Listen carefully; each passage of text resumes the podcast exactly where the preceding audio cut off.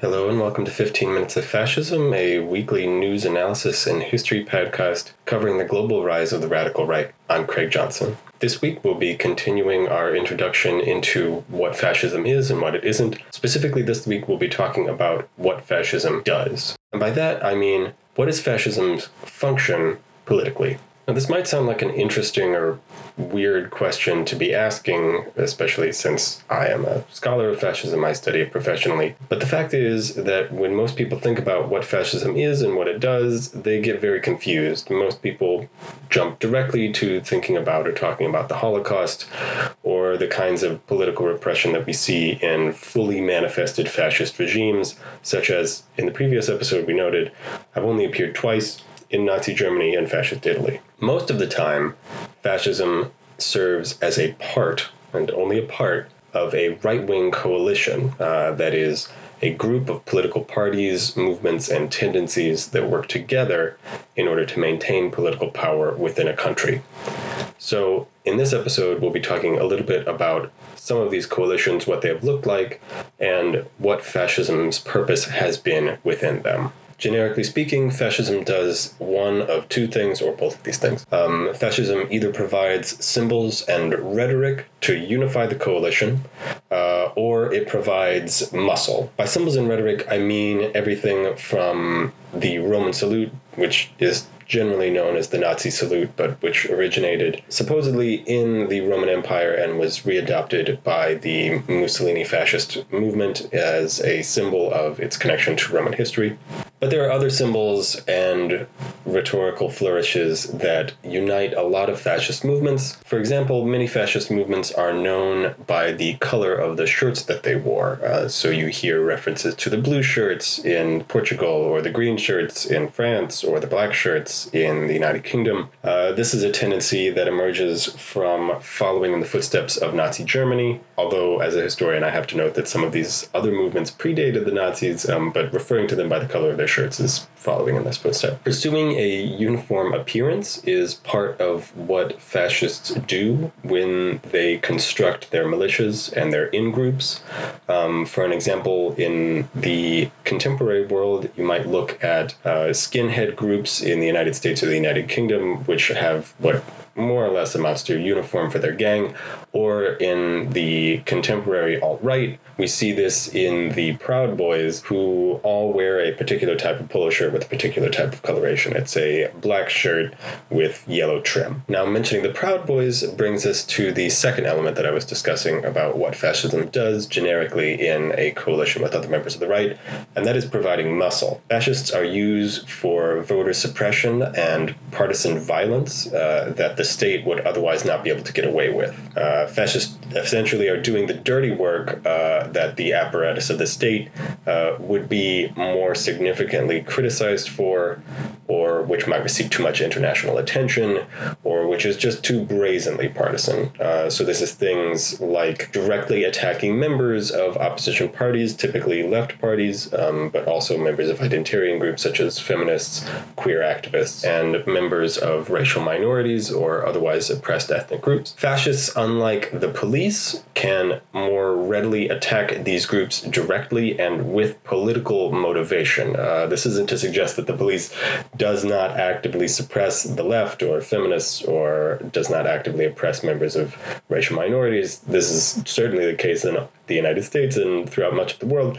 The difference here is that fascists can attack these people specifically as the enemies of the nation, as the enemies of a political coalition. Um, essentially, what fascists are doing with this violence is saying the quiet part out loud, uh, identifying these other groups from the left to feminists to racial minorities, not just as potential enemies of the state in a generic sense, like in a criminal, like in a criminal sense, but rather as potential alternate claimants to state power, as political partisan rivals. Now that we've talked a little bit about what some of these coalitions look like in the abstract, let's talk about a few particular examples. Now, the majority of these coalitions uh, continue to be under the table. Um, that is, we're not talking about official power sharing, such as in a parliamentary regime, or official incorporation into some sort of party apparatus. So, the majority of fascist cooperation with conservative elites or other conservative institutions, such as the military or the police, uh, is something clandestine, something that is difficult to pin down until after the fact. Now, a perfect perfect paradigmatic examples of this would be uh, the participation of extreme right organizations and people in what is known as the Dirty Wars um, in Argentina, Chile, Brazil, and throughout much of South America in the 1960s, 70s, and 80s.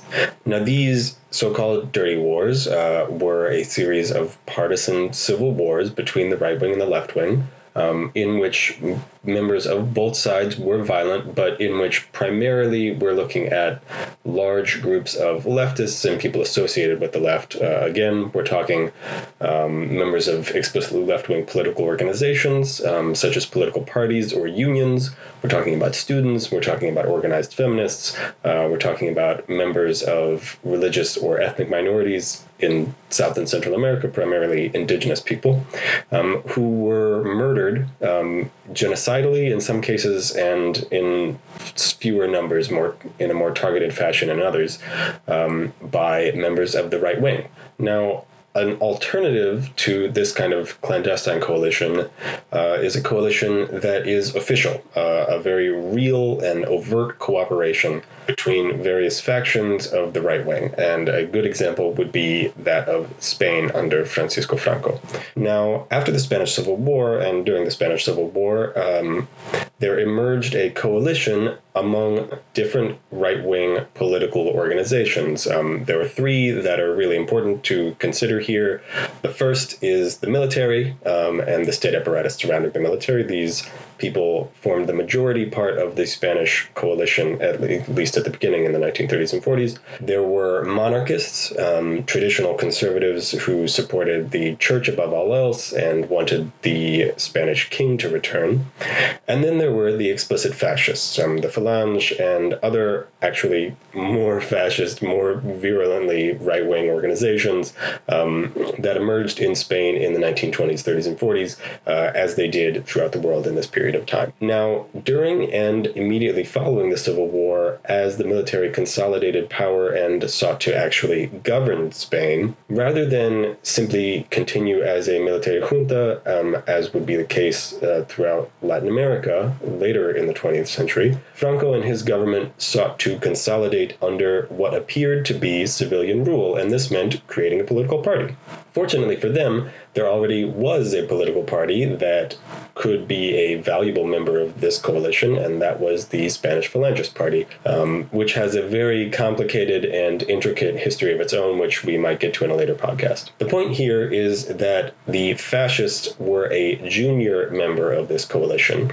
Uh, what I mean by that is that they were not holding the reins of government. It was the military, the allies of Franco, and later on in Spanish history, uh, a group of technocrats um, connected with particular lay Catholic organizations that actually ran government on a day to day basis. The political party of the Phalangists provided a sort of ideological cover for this coalition. Um, in the 1930s and 40s, it appeared to be holding the zeitgeist of much of the rest of Western world, uh, which is to say, the rise of fascism and the radical right.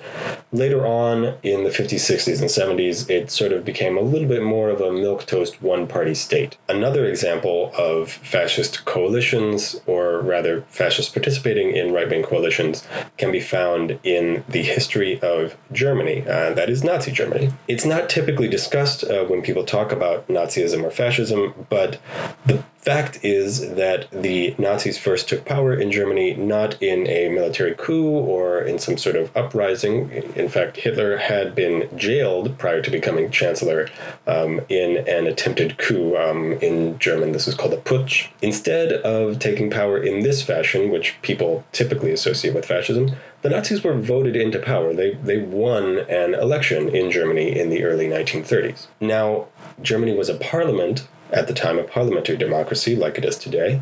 And the Nazis did not win a majority of votes in that parliament. They won slightly over a third, about 30%.